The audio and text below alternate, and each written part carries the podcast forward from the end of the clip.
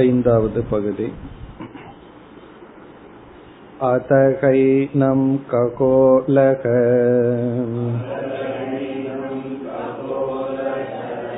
கௌஷீதகேய பப்ரச்ச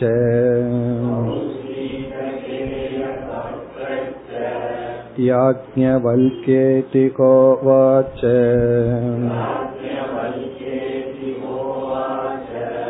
யதேவ சாக்ஷாத் அபரோக்ஷாத் ப்ரஹ்ம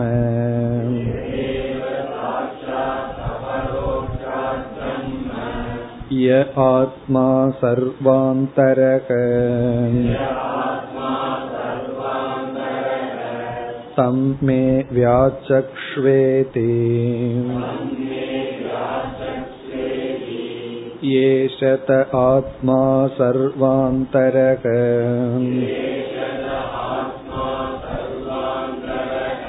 கதமோ யாக்ஞவல்க்ய சர்வாந்தரக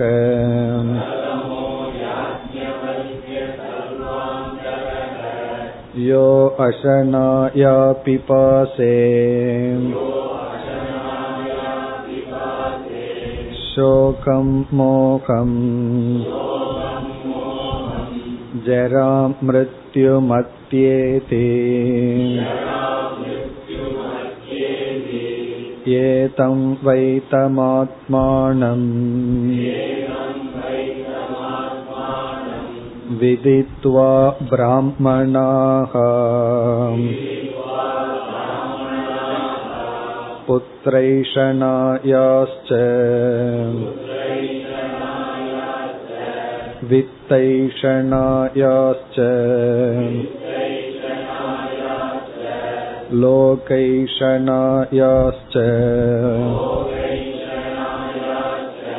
வ்யுத்தாய அத பிக்ஷாச்சர்யம் சரந்தே யாக்யேவ புத்ரைஷணா சாவித்தைஷணா யாவித்தைஷணா சாலோகைஷணா உபேக்யேதே ஏஷனே ஏவ பவதக தஸ்மாத் ப்ராஹ்மணக பாண்டித்யம் நிர்வித்ய பால்யேன திஷ்டாசேத்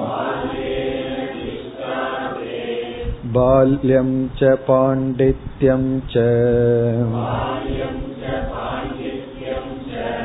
நிர்வித்ய அதமுனிஹே அமௌனம் ச மௌனம் ச நிர்வித்ய அத ப்ராஹ்மணக சப்ராஹ்மணகேன ஸ்யாத் யேன ஸ்யாத் தேன ஈத்ருஷ ஏவ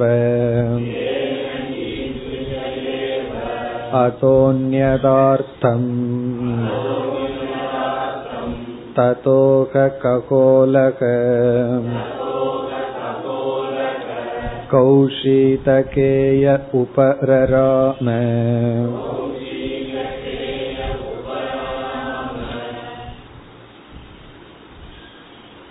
இந்த மந்திரத்தில்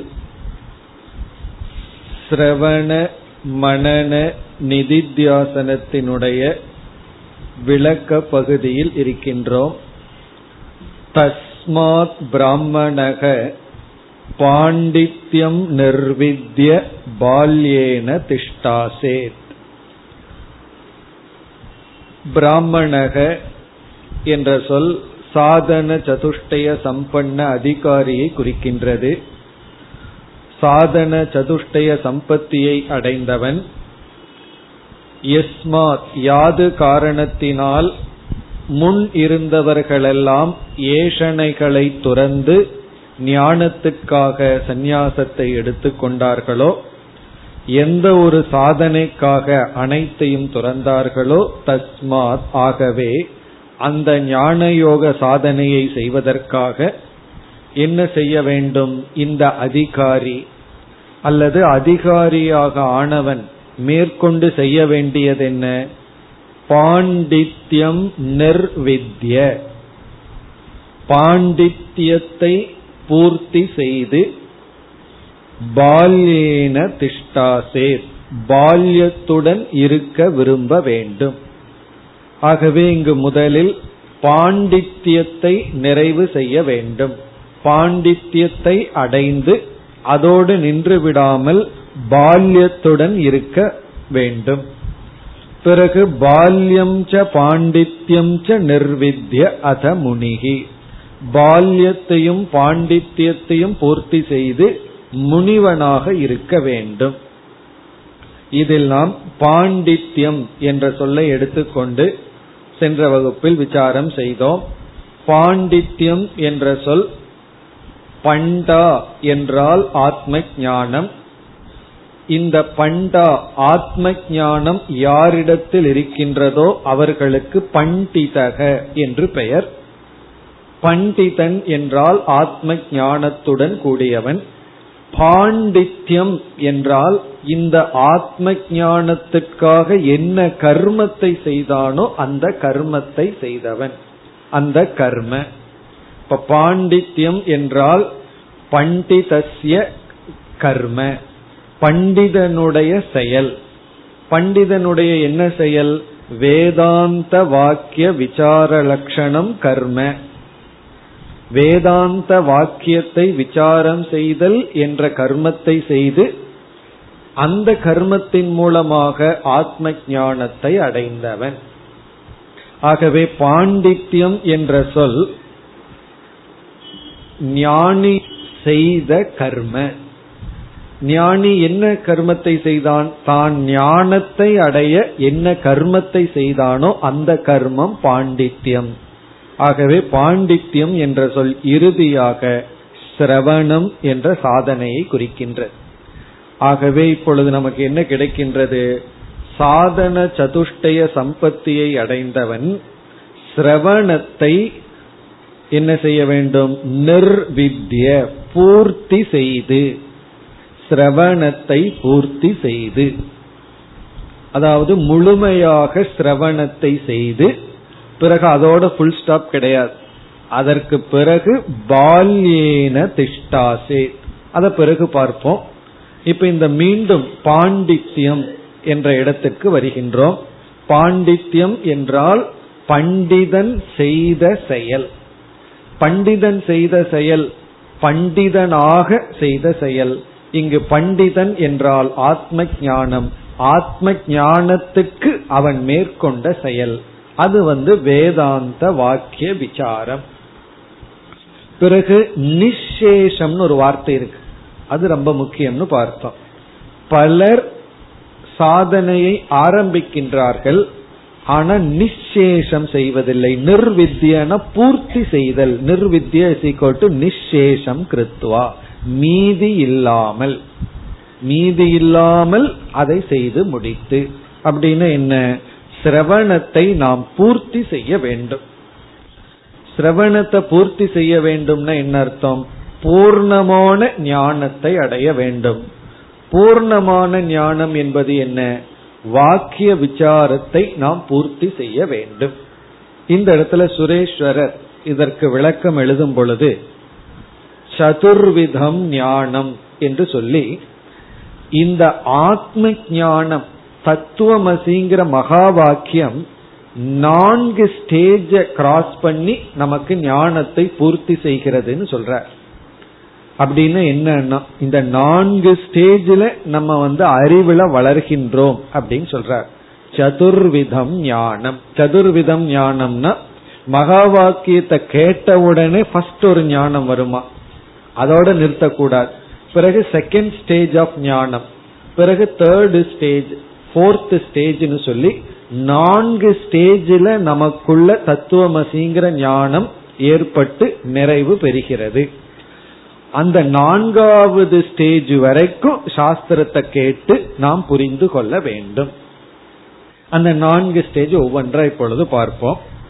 இப்ப ஃபர்ஸ்ட் ஸ்டேஜ் பதார்த்த அவகதிகி, பதார்த்த அவகதி பூர்வம், ஸ்லோகத்தினுடைய ஃபர்ஸ்ட் ஹாஃப். பதார்த்த அவகதிகி பூர்வம், பூர்வம்னா ஃபர்ஸ்ட்.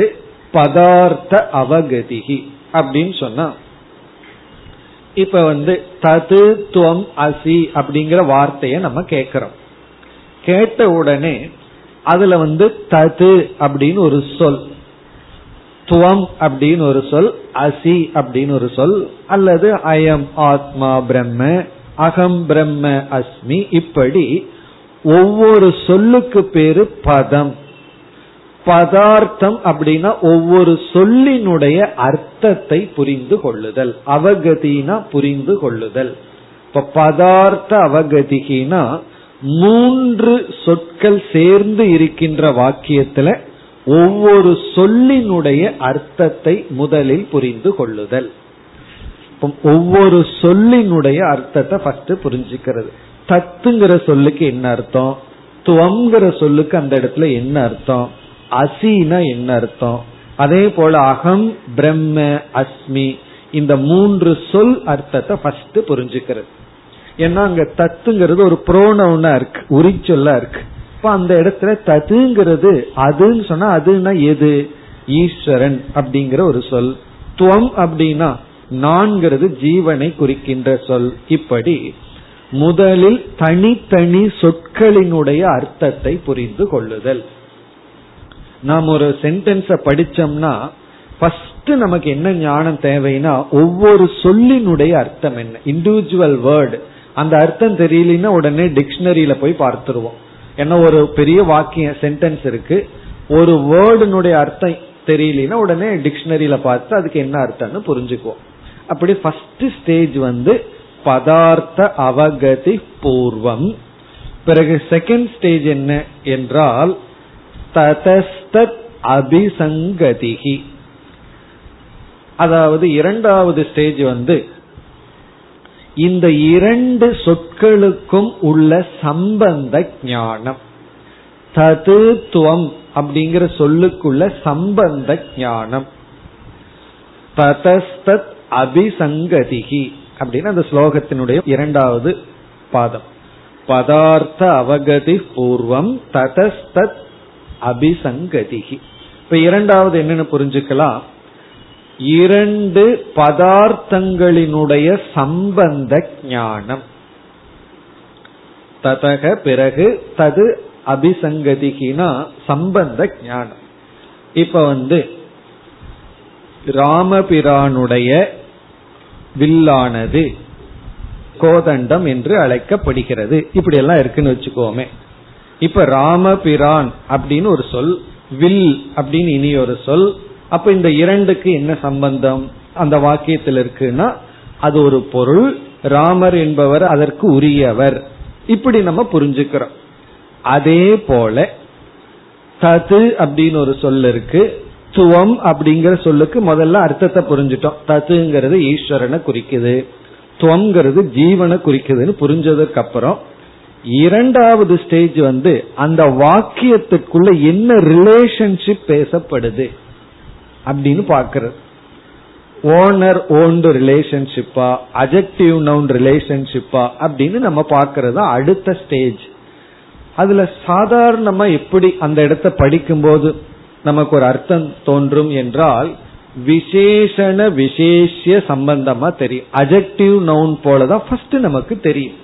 ஏன்னா அது நீயாக இருக்கிறது அல்லது நீ அதுவாக இருக்கிறாய். அயம் ஆத்மா பிரம்ம அஸ்தின்னு படிக்கும் போது இந்த ஆத்மா பிரம்மனா இருக்கு, அல்லது தத்துவமசின்னு படிக்கும் பொழுது நீ அதுவாக இருக்கின்றாய். அப்ப 2வதுல நமக்கு என்ன ரிலேஷன்ஷிப் கிடைக்குதுன்னா இந்த 2க்கும் ஏதோ ஒரு விதமான ஜாயினிங், ஒரு விதமான ஐக்கியம் நமக்கு கிடைக்கின்றது. அப்படி இந்த வாக்கியம் அமைஞ்சிருக்குன்னு புரிஞ்சுக்கிறது அடுத்த ஸ்டேஜ். ஏன்னா ஃபர்ஸ்ட் துவம்னா என்ன ததுனா என்னன்னு புரிஞ்சுக்கிறது. இரண்டாவது ஸ்டேஜ் இந்த இரண்டு ஏதோ சம்பந்தப்படுத்தப்படுகிறது அப்படிங்கிறது ரெண்டாவது ஞானம். மூன்றாவது ஸ்டேஜ்ல நம்ம மைண்ட் எப்படி வேலை செய்கின்றது, இந்த அறிவுல மூன்றாவது ஸ்டேஜ் என்னவென்றால் விருத்தார்த்த ஹ்னுதி பச்சாத். விருத்தார்த்த ஹ்னுதிஹி பச்சாத் அப்படின்னு சொன்னா இந்த சம்பந்தத்தை நம்ம கேட்ட உடனேயே, அதாவது தத்துவம் அப்படிங்கிற வாக்கியத்தினுடைய ரிலேஷன்ஷிப்பை கேட்ட உடனேயே நமக்கு உடனே மனசுல என்ன தோன்றும்னா, அது எப்படி அல்பசக்திமான் சம்சாரியான நான் அனைத்து சக்தி அனைத்து அறிவையுடைய ஈஸ்வரனுடன் ஒன்றாக முடியும் என்ற விருத்தமான அர்த்தம் மனதில் தோன்றும். இந்த ரிலேஷன்ஷிப் ஐக்கியப்படுத்திய உடனே எப்படி நான் ஈஸ்வரனுடன் ஒன்றாக முடியும் என்ற அந்த விருத்தமான தன்மைகள் தான் மனசுல தோன்றும். ஈஸ்வரனுடைய லட்சணம் ஜீவனுடைய லட்சணத்தை பார்த்த உடனே விருத்த அர்த்தம் தோன்றும். மூன்றாவது ஸ்டேஜில் என்ன பண்றோம், அந்த விருத்தமான அர்த்தத்தை தியாகம் செய்தல், நீக்கி விடுதல். விருத்தார்த்த ஹ்னுதி பச்சாத். ஹ்னுதிஹி அப்படின்னா நீக்குதல், விருத்தமான அர்த்தத்தை நீக்குதல். அந்த இடத்துலதான் நம்ம பெரிய விசாரம் எல்லாம் பண்ண தேவைப்படுது. அங்க தேவைப்படும் என்ன விசாரம் தெரியுமோ, ஜெகல் லட்சணா என்ன, அஜகல் லட்சணா என்ன, பாகத்யாக லட்சணா, இப்படி எல்லாம் விசாரம் பண்ணி இரண்டு தத்துவத்திற்கும் உள்ள விருத்தமான அம்சத்தை தியாகம் செய்தல், அது தேர்ட் ஸ்டேஜ். அப்ப இந்த ஸ்லோகத்தினுடைய ஃபர்ஸ்ட் லைன்ல ரெண்டு ஸ்டேஜ் வந்திருக்கு. பதார்த்த அவகதி பூர்வம் ததஸ்தத் அபிசங்கதிஹி, அது ஃபர்ஸ்ட் லைன். இரண்டாவது லைன்ல விருத்தார்த்த ஹ்னுதி பச்சாத், பிறகு விருத்தமான அர்த்தத்தை ஹ்னுதிஹி நீக்குதல். ஃபோர்த் ஸ்டேஜ்ல ததோ வாக்கியார்த்த போதனம். வாக்கியார்த்த போதனம்னா இறுதியில ஐக்கிய ஞானம். விருத்தமான அர்த்தத்தை விட்டுட்டோம் அப்படின்னா ஐக்கியம்ங்கிற ஞானத்தை அடைதல், ததோ வாக்கியார்த்த போதனம். இப்படி சுரேஸ்வரர் மகா வாக்கியம் நமக்கு 4 ஸ்டேஜில் போய் பூர்த்தி அடைகிறதுன்னு சொல்ற மகா வாக்கிய ஞானம். இப்ப ஃபர்ஸ்ட்ல எப்படி முதல்ல சொற்களினுடைய அர்த்தத்தை புரிந்து கொள்ளுதல், சொற்களினுடைய அர்த்தத்தை புரிஞ்சதற்கு பிறகு சம்பந்தத்தை நாம் பார்த்தல், மூன்றாவது சம்பந்தத்தை பார்க்கும்போது விருத்தமான அர்த்தம் வரும்பொழுது விருத்தமான அர்த்தத்தை தியாகம் செய்தல், நான்காவது சாமான்யமான சைத்தன்ய அம்சத்தை ஐக்கியப்படுத்தி புரிந்து கொள்ளுதல், தாத்பர்ய நிர்ணயம். இப்படி இந்த ஞானம் பல ஸ்டேஜில் இருக்கு. இப்போ ஒரு கணக்கு நம்ம போடணும் அப்படின்னு சொன்னா ஒரே ஸ்டேஜில் ஒரே ஸ்டெப்ல புரிஞ்சிட முடியாது, பல ஸ்டெப்ல நம்ம போகணும்.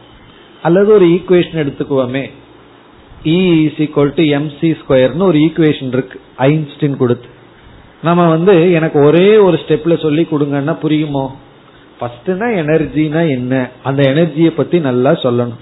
பிறகு மாஸ்னா என்ன, லைட்டினுடைய ஸ்பீடுனா என்ன, ஸ்கொயர்னா என்ன, இப்படி அந்த ஈக்குவேஷன்ல இருக்கிற ஒவ்வொரு சொல்லினுடைய அர்த்தத்தை நல்லா புரிஞ்சு, பிறகு இந்த ஈக்குவேஷன் சம்பந்தப்படுத்தப்படுதே, எந்த அடிப்படையில் ஐக்கியமாகும், எனர்ஜி வேற மேட்டர் வேறதான், அது எப்படி எனர்ஜியும் மேட்டர் ஐக்கியமாகும்? அப்ப என்ன பண்ணுவோம், முதல்ல சம்பந்தப்படுத்தப்படுதுன்னு புரிஞ்சு, அதுக்கப்புறம் எந்த ஆங்கிள் நம்ம சமப்படுத்த முடியாது, எந்த ஆங்கிள் சமப்படுத்த முடியும்னு புரிஞ்சுக்கிறது.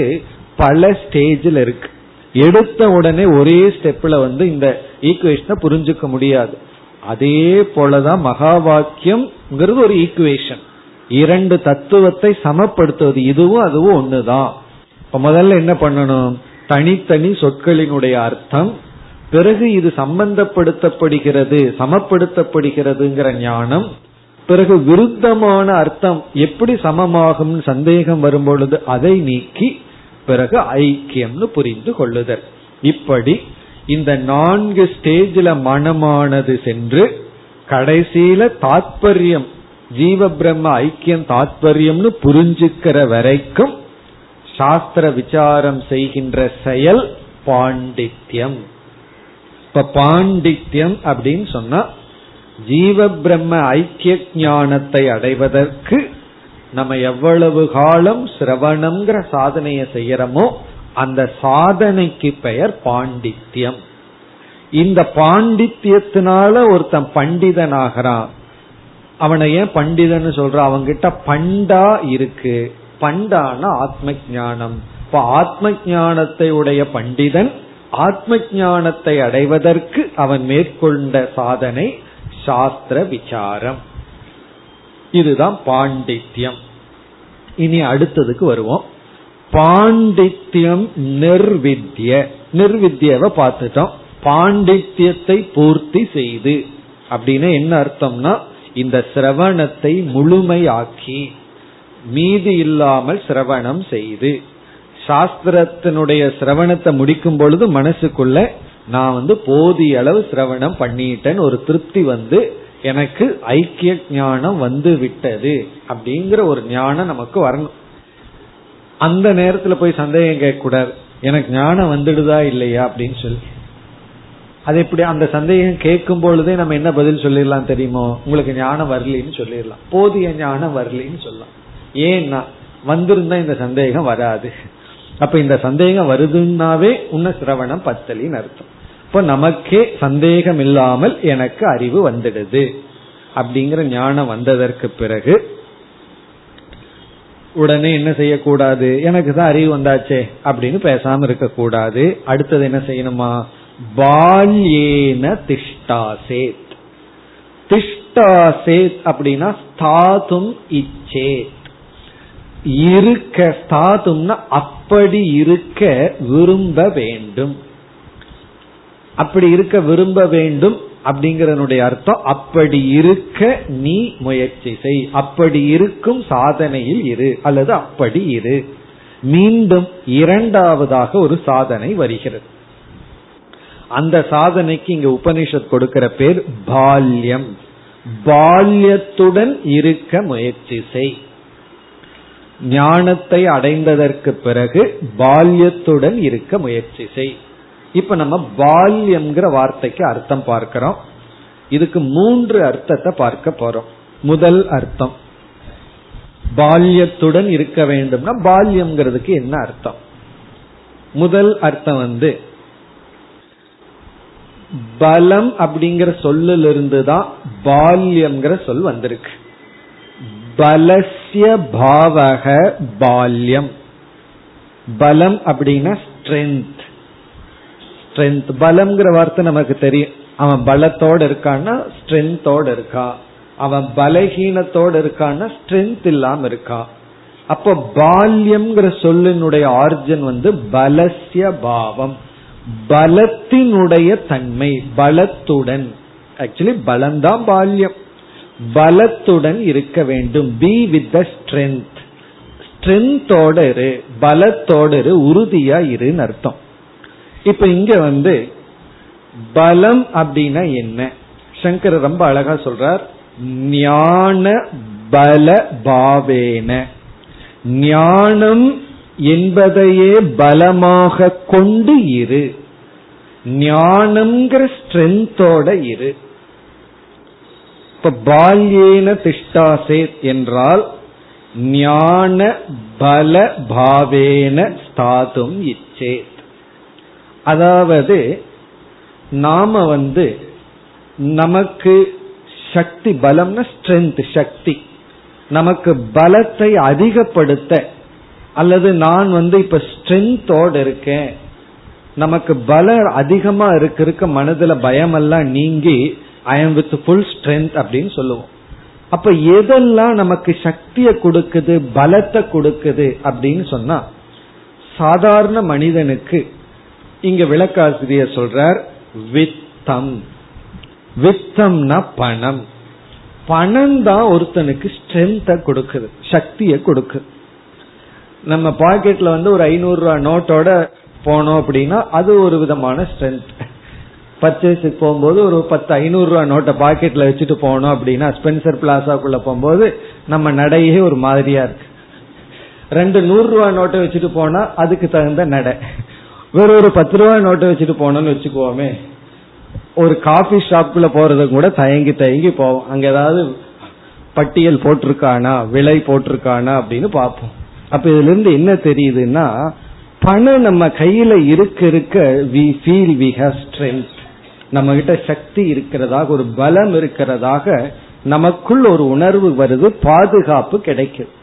அதனால ஒரு விளக்காசிரியர் சொல்ற, இந்த உலகத்துல ஒருத்தனுக்கு வந்து தனக்கு பலம் இருக்குன்னு அவனுக்கு ஒரு ஃபீலிங் வர்றது வந்து வித்தம், அவங்கிட்ட இருக்கிற பணத்தை வச்சுதான்.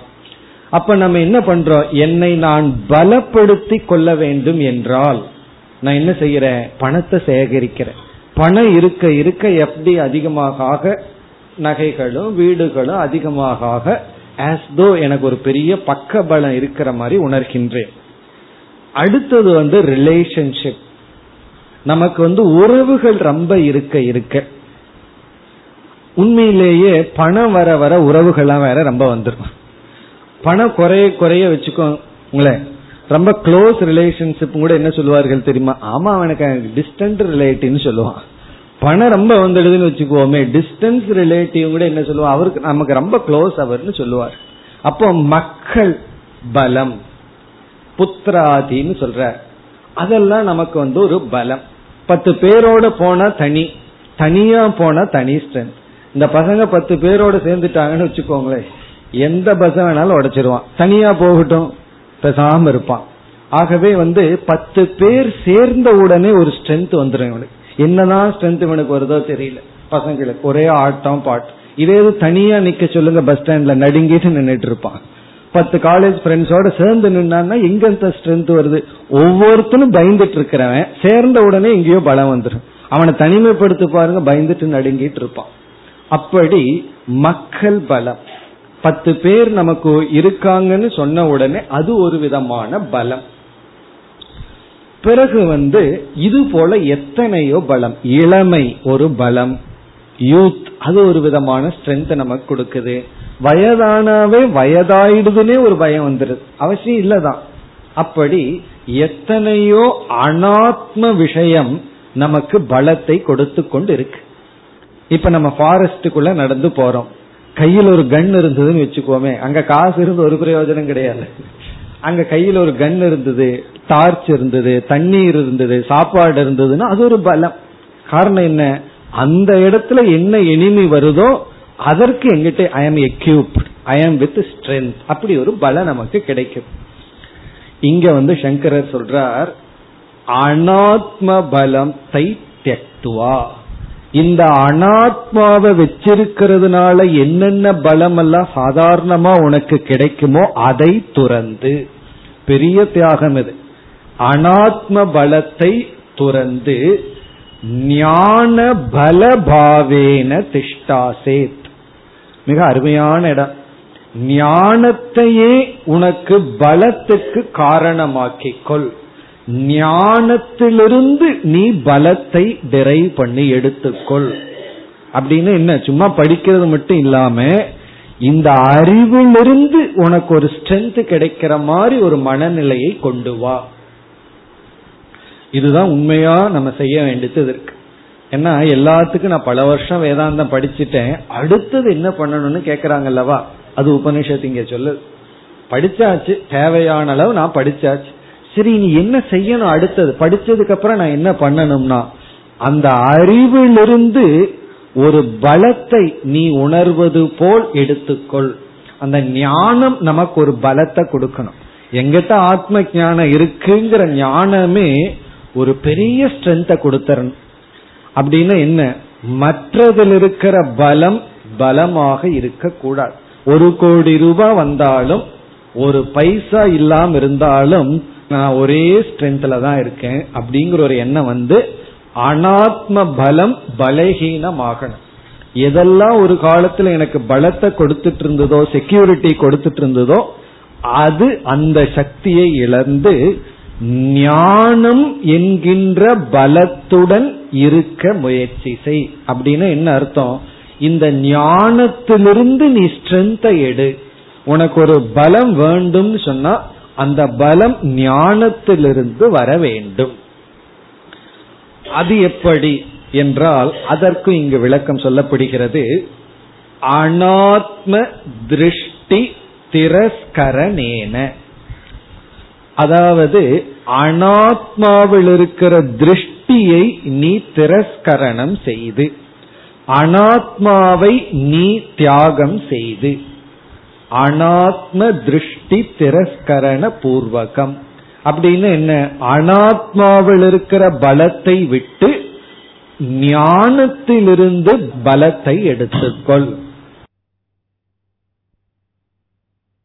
இப்ப நம்ம இடத்துல ஒருத்தர் கேட்கிறார், உனக்கு 1 கோடி ரூபாய், 1 கோடி எல்லாம் இந்த காலத்துல ரொம்ப சீப், ஒரு 10 கோடி ரூபாய் சொல்லணும். ஏன்னா 1 கோடின்னு சொன்ன உடனே பிளாட் வாங்குறதுக்கு 50 லட்சம் போயிருமேன்னு சொல்லுவார்கள்.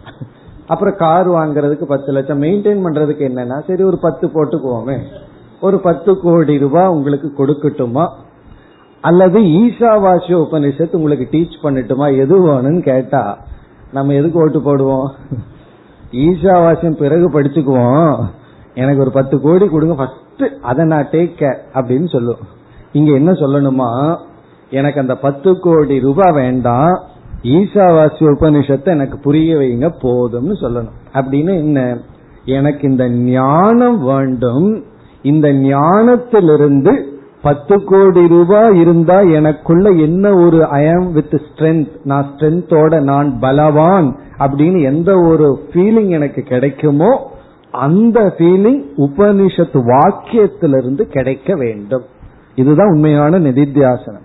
நிதித்தியாசனம்ங்கிறது என்னன்னா உபனிஷத்தினுடைய வாக்கியத்திலிருந்து நமக்குள்ள ஒரு ஸ்ட்ரென்த்தை ஃபீல் பண்ணணும். we have to take strength, ஒரு பலம், நான் பலவான் அப்படிங்கிற ஒரு ஃபீலிங் அந்த வாக்கியத்திலிருந்து எடுக்கணும். இப்ப பணத்திலிருந்து எடுத்துட்டு இருக்கோம், உறவிலிருந்து எடுத்துட்டு இருக்கோம், வீட்டிலிருந்து எடுத்துட்டு இருக்கோம், அதை நம்ம ஞானத்திலிருந்து எடுக்க வேண்டும். அப்படி எடுக்கும் பொழுது சில பேர் சொல்லுவார்கள், சரி இதிலிருந்து எடுத்துக்கிறேன் அதிலிருந்து எடுத்துக்கிறேன் அப்படி சொல்லுவார்கள். அதை ஏன் விட்டுட்டு இதிலிருந்து எடுக்கணும்? பணத்திலிருந்து எடுத்துக்கிறேன் இதிலிருந்து எடுத்துக்கிறேன்னு இங்க சங்கர சொல்ற, அது முடியாது, ஏதோ ஒன்னுல இருந்து தான் எடுக்கணும். அனாத்மாவில் இருக்கிற பலத்தை விட்டுட்டு ஆத்ம பலத்தை எடுத்து கொள்ள வேண்டும். அதனாலதான் இங்க மற்ற உபநிஷத் வாக்கியத்தை எல்லாம் சங்கரர் இங்க கோட் பண்றார். அதாவது ஆத்மனா விந்ததே வீரியம், வித்யா விந்ததே அமிர்தம். அங்க வீரியம்ங்கிற வார்த்தை இங்கு பலம், பால்யம் என்று சொல்லப்பட்டுள்ளது. ஆத்மனா விந்ததே வீரியம். ஆத்மனா என்றால் ஆத்ம ஞானத்தின் மூலமாக, வீரியம் விந்ததே ஒருவன் சக்தியை, வீரியத்தை அடைய வேண்டும், பலத்தை அடைய வேண்டும். அப்ப என்னை யாரு பாதுகாக்கிறார்கள்? எனக்கு எது பாதுகாப்புனா ஞானம்தான் எனக்கு பாதுகாப்பு. ஞானத்தினாலதான் நான் இப்பொழுது பலவானாக இருக்கின்றேன். அப்படி பிறகு நாயமாத்மா பலஹீனேன லப்யக, அதையும் சங்கரர் கோட் பண்றார். பலஹீனால் இந்த ஆத்மாவை அடைய முடியாது. அப்போ பலத்தினாலதான் அடைய முடியும். பிறகு என்ன பலம்னு கேள்வி வரும் பொழுது, வெறும் விசாரம் பண்ணி இன்டலெக்ட்ல ஞானம் இருந்தா மட்டும் ஆத்மாவை அடைஞ்சிட முடியாது. அந்த ஆத்ம ஞானத்திலிருந்து நீ ஒரு பலத்தை எடுத்திருக்கணும். ஆத்ம ஞானத்தினாலதான் நான் பாதுகாக்கப்படுகின்றேங்கிற ஒரு பலத்தை நீ எடுத்திருந்தா தான் நீ ஆத்மாவை அடைய முடியும். அந்த பலம் உனக்கு இல்லை என்றால் நீ அந்த ஆத்மாவை அடைய முடியாது. அப்ப இங்க பலஹீனம் அப்படின்னு சொன்னா ஞானத்திலிருந்து பலத்தை எடுக்காத நிலை. பலம்னு சொன்னா ஞானத்திலிருந்து ஐ டிரைவ் பலம். அப்படி அதுல டிரைவ் பண்ணணும் அப்படின்னா அனாத்மா எதுவுமே எனக்கு பலத்தை கொடுக்காது அப்படின்னு உணரணும். எவ்வளவு பணம் வந்தாலும் அது எனக்கு ஒரு ஸ்ட்ரென்த்தை கொடுக்கலன்னு உணரணும். பிறகு இந்த ஞானம்தான் எனக்கு ஸ்ட்ரென்த்தை கொடுக்கணும். ஸ்ட்ரென்த்னா என்ன? எனக்குள்ள ஒரு செக்யூரிட்டி, எனக்குள்ள ஒரு பாதுகாப்பு, அதை இந்த ஞானம் கொடுக்க வேண்டும். பிறகு இந்த இடத்துல இனி ஒரு கருத்து சொல்லப்படுது, இந்த விஷய திருஷ்டி இருக்கல்லவா, அந்த விஷய திருஷ்டி இப்ப எத்தனையோ விஷயங்கள் நமக்கு இன்பத்தை கொடுக்க, பாதுகாப்பை கொடுக்க விஷயங்கள் நம்ம இடத்துல வருது. இப்ப அந்த விஷயங்கள் நம்ம இடத்துல வரும் பொழுது பொதுவா அந்த விஷயங்கள் எல்லாம் நமக்கு பாதுகாப்பை கொடுக்குது. பணம் பாதுகாப்பை கொடுக்குது, வீடு பாதுகாப்பை கொடுக்குது. அந்த வீடு அது நம்ம பேர்ல இருக்கிற வீடு, சும்மா வீடுன்னு சொல்லக்கூடிய எத்தனையோ வீடு இருக்கேன்னா என்னுடைய நேம்ல வீடு இருக்கணும்னு இருக்கே, அந்த என்னுடைய நேம்ல இருக்கிற வீடு. பிறகு பணம், பிறகு உறவினர்கள், பிறகு புகழ், புகழ நமக்கு பாதுகாப்பை கொடுக்குது. இவைகளெல்லாம் நம்மிடத்துல வரும் பொழுது இங்க ஒரு விளக்காசிரியர் மிக அழகான வார்த்தையை சொல்றார், இவைகள் வேண்டாம்னு சொல்கின்ற சாமர்த்தியம் பலம் அப்படின்னு சொல்றார். விஷய திருஷ்டி நிராகரண சாமர்த்தியம், பலம்னா சாமர்த்தியம்ங்கிற வார்த்தையை பயன்படுத்துறார். இந்த விஷயங்கள் எல்லாம் நமக்கு வரும் பொழுது அவைகளை வேண்டாம்னு சொல்றதுக்கு ஒரு பலம் இருந்தா தான் சொல்ல முடியும். ஒருத்தர் நமக்கு பணத்தை கொடுக்கிறாருன்னு சொன்னா அந்த பணம் சம்பாதிக்கிறதுக்கு எவ்வளவு பலம் வேணுமோ அதை விட 100 மடங்கு பலம் இருந்தா தான் வேண்டான்னு சொல்றதுக்கு சக்தி வரும். ஆகவே வேண்டாம்னு சொல்ற சக்தின்னு சொல்ற விஷயங்களை வேண்டாம்னு நிராகரிக்கிற சாமர்த்தியம் பலம்னு சொல்ற. நல்லா யோசிச்சு பார்த்தா இதனுடைய நுணுக்க நமக்கு புரியும். அதாவது உன்னை வேண்டாம்னு சொல்லணும் அப்படின்னா அதுக்கு ரொம்ப ஸ்ட்ரென்த் வேணும், அதை வேண்டும்னு சொல்றதுக்கு ஸ்ட்ரென்த் வேணும், அதை வேண்டாம்னு சொல்றதுக்கு அதிக சக்தி தேவை.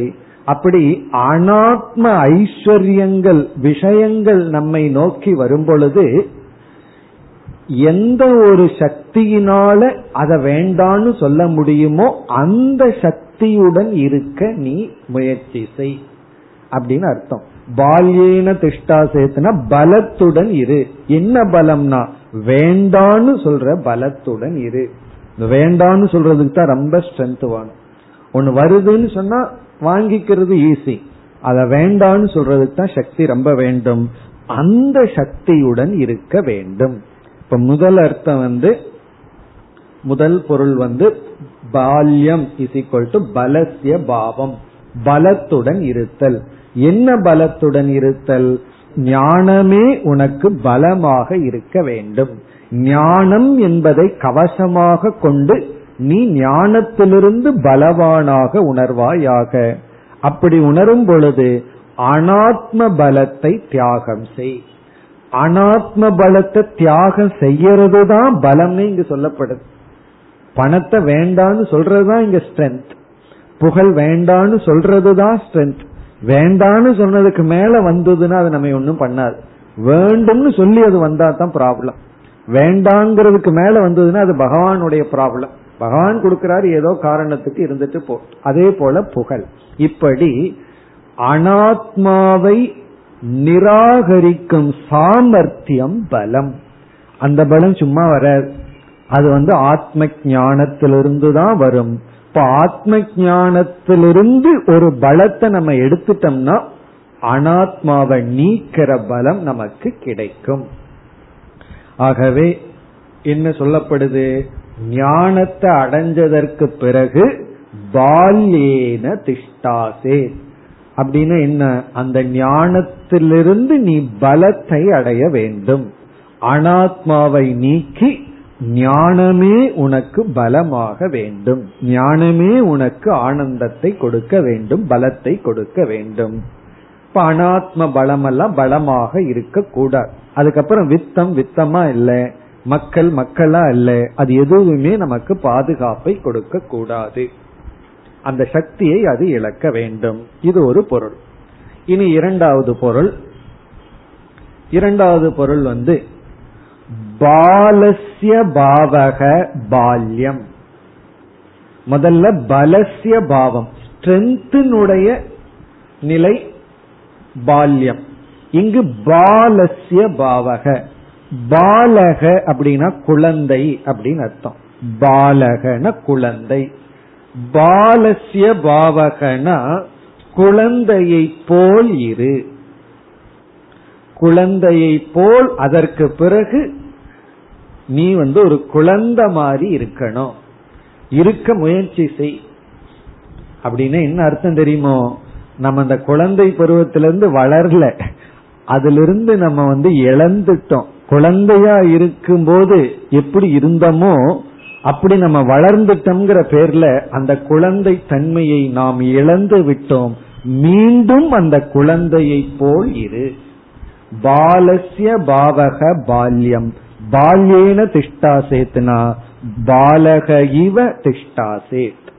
இப்ப இந்த இடத்துல குழந்தையா மாறிடுன்னு அர்த்தம் கிடையாது, குழந்தையை போல் இருக்க முயற்சி செய் அப்படின்னு சொன்ன என்ன, இந்த ஞானம் வந்த உடனே ஒரு குழந்தை கிட்ட பயம் இல்லாம நம்ம போலாம்.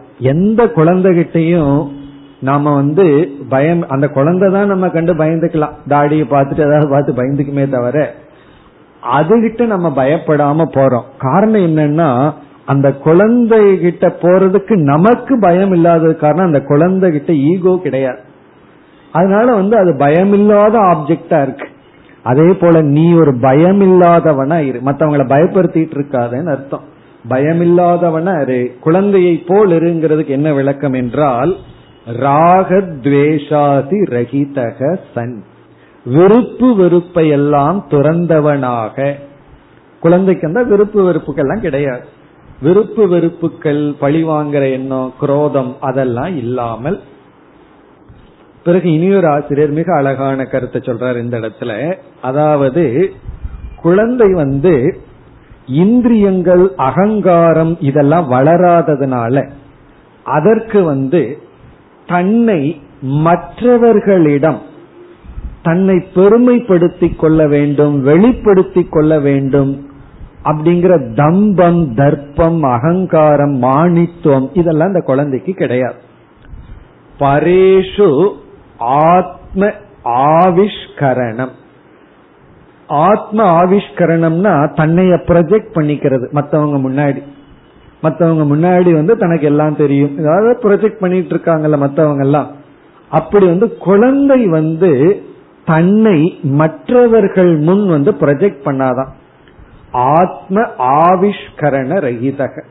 காரணம் என்னன்னா, அதுக்கு காரணம் அந்த இடத்துல இந்திரியத்தினுடைய வளர்ச்சி இன்மை.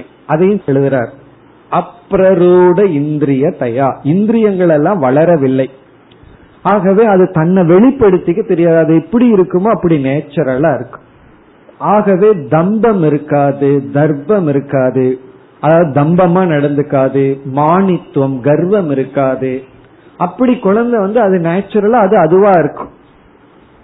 அப்படி இரு அப்படின்னு என்ன அர்த்தம் அப்படின்னா, ஞானித்துவ தபசித்துவ தம்ப ரகிதேன, நான் ஞானி என்றும் நான் ஒரு தபஸ்வி என்றும் மற்றவர்களிடம் காட்டிக் கொள்ளாதே அப்படின்னு அர்த்தம். எப்படி ஒரு குழந்தை தன்னை காட்டிக்கொள்ள தெரியாம அது காட்டிக்கொள்ளாம இருக்கு. அந்த குழந்தை ஒரு பெரிய செல்வந்தர் குழந்தையா இருக்கலாம், அல்லது அழகா இருக்கலாம், ஆனா அந்த குழந்தைக்கு அதுக்கெல்லாம் காட்டிக்க தெரியாது, அது எப்படி இருக்குமோ அது அப்படி இருக்கும், அவ்வளவுதான். அது தன்னை மற்றவங்கிட்ட நிரூபிக்காது, ப்ரூவ் பண்றதுக்கெல்லாம் ஒண்ணும் பண்ணிட்டு இருக்காது. அதனாலதான் அந்த குழந்தை அழகா இருக்கு. அது என்னைக்கு ப்ரூவ் பண்ண ஆரம்பிச்சதோ அன்னைக்கு துரத்தி விட ஆரம்பிச்சிருவோம்.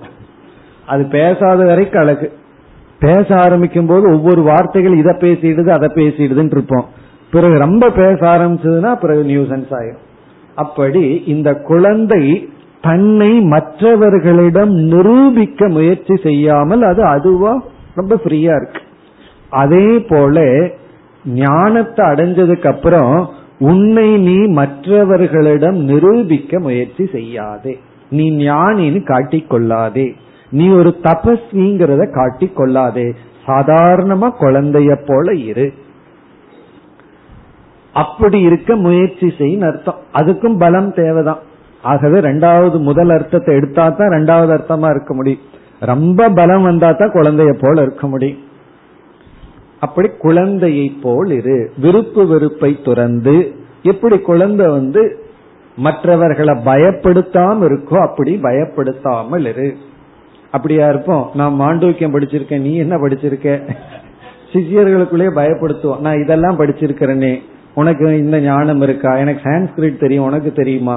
அப்படி வந்த சிஷியர்களுக்குள்ளே பயப்படுத்தி விட்டுறது. பிறகு நாலு புரியாத வார்த்தைகளை சொல்லி அப்படி மற்றவர்களை நம்ம பயப்படுத்துவதுல ஒரு விதமான பலகீனத்தோடு இருக்கும். அதை நம்ம செய்யக்கூடாது, மற்றவர்களை பயப்படுத்த கூடாது. விளையாட்டுக்கும் கூட மற்றவர்களை பயப்படுத்த கூடாது. மற்றவர்களை பயப்படுத்தி பார்க்கறதுல ஒரு மகிழ்ச்சி இருக்கு, அது செய்யக்கூடாது. ஏன்னா குழந்தை யாரையும் பயப்படுத்துறது இல்லை, அதனாலதான் அந்த குழந்தைகிட்ட எல்லாம் நம்ம போறோம். அதே போல ஞானிகிட்ட யாரு வேண்டுமானாலும் பயம் இல்லாமல் வரலாம். ஒரு ஞானிய பார்த்து பயந்துட்டாங்க அப்படின்னா ரெண்டு தப்பு. ஞானி பயப்படுற மாதிரி ஏதாவது பண்றாருன்னு அர்த்தம், மீசைய தாடிய முறுக்கி விடுறாருன்னு அர்த்தம். இல்லைன்னா சிஷ்ய அவர் நல்லா இருக்கலாம், யாருக்கும் பயம் இல்லாம இருக்கணும், அபயத்தை கொடுக்கணும், இல்ல சிஷியர்களுக்கு ஒரு புரியாம இருக்கலாம். ஆனா கொஞ்ச நாள்ல அந்த சிஷியர்களுக்கு பயம் போயிடும். இவர் எப்படி தப்பா நினைச்சுக்குவாரோ, கோவப்பட்டுட்டு டீச் பண்ண மாட்டாரோ, நான் ஏதாவது அசட்டுத்தனமா டவுட் கேட்டா சிரிச்சிருவாரோ, நம்ம பயப்படுத்திடுவார். அப்படி எல்லாம் இல்லாம அபயத்தை கொடுப்பவனாக இருக்க வேண்டும், வெறுப்பு வெறுப்பு அற்றவனாக இருக்க வேண்டும், மானித்துவம் தம்பித்துவம் அற்றவனாக இருக்க வேண்டும். இப்படி சொல்றதிலிருந்து என்ன தெரியுதுன்னா, ஞானம் வந்த உடனே வித்யா கர்வம் வரும், தபஸ் பண்ணுன்னே தபஸ்விங்கிற ஒரு கர்வம் நமக்கு வரும். உடனே மற்றவர்களிடம் நம்ம வேறுபடுத்தி காட்டி, அவனுக்கெல்லாம் இந்த கண்ட்ரோல் கிடையாது, எனக்கு இந்த கண்ட்ரோல் இருக்கு, அவன் இப்படி இருக்கானா இப்படி இருக்கேன் அப்படின்னு நம்ம எரியாமல் தவமும் ஞானமும் கர்வத்தை கொடுக்கலாம்.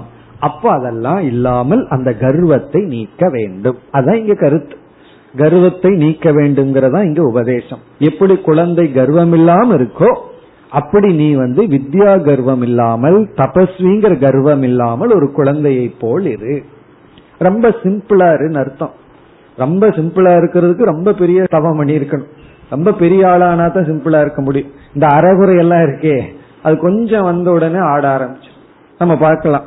ஒரு பெரிய ஆளா இருப்பான், அவன் சிம்பிளா இருப்பான். வீட்டில் இருக்கிறவங்களுக்கு நான் அவனோட அண்ணன் தம்பி மனைவி அல்லது கணவன் சொல்லிட்டு கர்வமா இருப்பார்கள், அது சிம்பிளா தான் இருக்கும். அதே போல ஞானி சிம்பிளா இருக்க வேண்டும். இரண்டாவது பொருள். மூன்றாவது பொருள், இந்த ஞானம் உனக்கு வந்தாச்சு, பாண்டித்யத்தை அடைஞ்சாச்சு, அதற்கு பிறகு அந்த ஞானத்தை என்ன செய்யணும்? உறுதிப்படுத்த வேண்டும், பலப்படுத்த வேண்டும். அப்ப ஞானத்தை உறுதிப்படுத்தல அப்படின்னா ஞான ஆட்டங்கன்றும். ஆகவே மனனம் என்ற சாதனையில் ஞானத்தை உறுதிப்படுத்த வேண்டும், ஞானத்தை பலப்படுத்த வேண்டும். ஆகவே மனநேன ஞானம் திருடீகரணம் ஆக வேண்டும். இப்ப மனனம்ங்கிற சாதனையில நீ ஞானத்தை பலப்படுத்துவனாக இருக்க வேண்டும். இப்ப பால்யேன திஷ்டா சேத்னா ஞானத்தை பலப்படுத்து அப்படின்னு அர்த்தம். முதல் பார்த்த அர்த்தம் ஞானத்திலிருந்து பலத்தை எடுத்துக்கோன்னு அர்த்தம். அதை எடுத்துக்கலாம். ஞானமே பலமா இல்லைன்னா, ஞானமே ஆடிட்டு இருந்ததுன்னு வச்சுக்குவோமே, அப்படி இப்படி ஞானத்திலிருந்து பலத்தை எடுக்கிறது. அப்ப ஞானம் ஆடக்கூடாது. இப்ப ஒரு கம்பிய பிடிச்சு தாண்டணும்னா அந்த கம்பிய பலமா வச்சுட்டு நீ ஜம்ப் பண்ணுனா அந்த கம்பிய ஆடிட்டு இருந்தது, போஸ்டே ஆடிட்டு இருந்ததுன்னு. ஆகவே இங்க ஞானத்தை பலப்படுத்துன்னு மூணாவது பொருள். அது எப்படி ஞானத்தை பலப்படுத்துறது? ஞானத்துக்கு எது பலகீனம்? சம்சய, சந்தேகம். ஞானத்தை பலகீனப்படுத்துறது சந்தேகம்.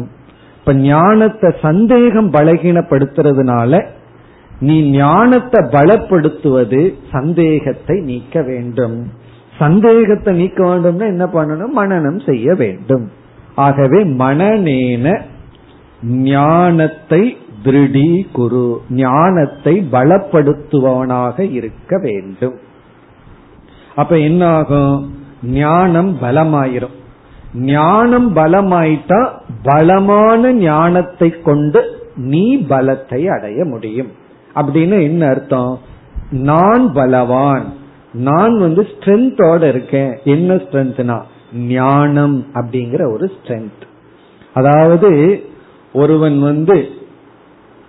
எவ்வளவோ ஐஸ்வர்யத்தை ஒருத்தன் அடைய முடியும், ஒரு பெரிய மாளிகையை கட்ட முடியும், அல்லது ஒரு பெரிய ஆசிரமத்தை உருவாக்க முடியும். இப்படி எதை வேண்டுமானாலும் அவங்கிட்ட இருக்கிற ஒரு ஞான ஏதோ ஒரு ஸ்ட்ரென்த்னால பண்ண முடியும். சிஷ்யர்கள்லாம் இல்ல ஒரு ராஜாவே உனக்கு 10 கோடி கொடுக்கறேன், 10 கோடி பொன் கொடுக்கறேன்னு சொல்ற, நீ வச்சு ஒரு பெரிய ஏதாவது பண்ணு, ராஜ்யத்தையே உருவாக்குங்கிற.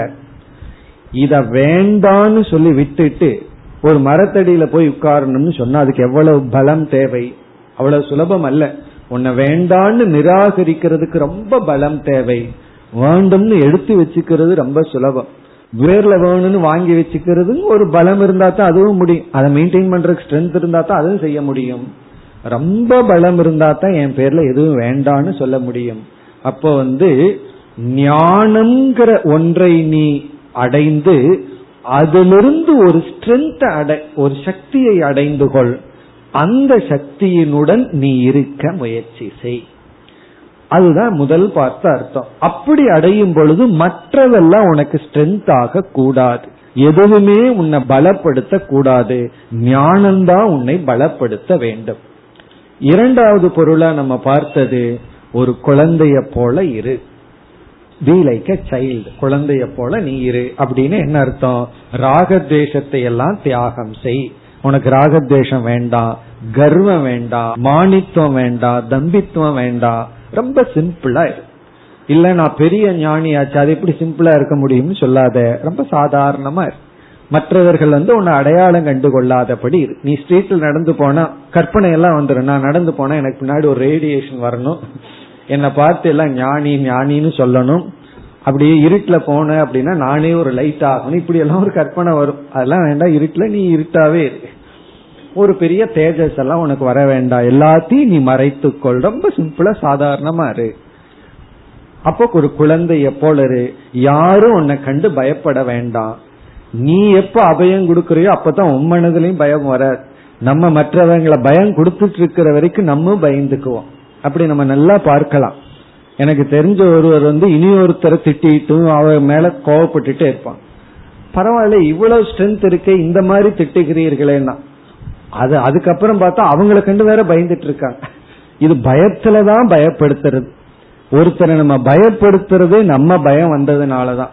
நமக்குள்ள பயம் இல்லைன்னா இனி ஒருத்தரையும் பயப்படுத்த மாட்டோம். அப்ப குழந்தைய போல யாரையும் பயப்படாத, யாரிடமும் பயம் கொள்ளாது. இளங்கன்று பயம் அறியாதுங்கிறான். குழந்தைக்கு சில விஷயங்கள் பயம் இருக்காது, தெரியாதது. அப்படி பயமற்றவனாக இரு, கர்வமற்றவனாக இரு. பிறகு மூன்றாவது அர்த்தம் நம்ம பார்த்தோம், மனனம்.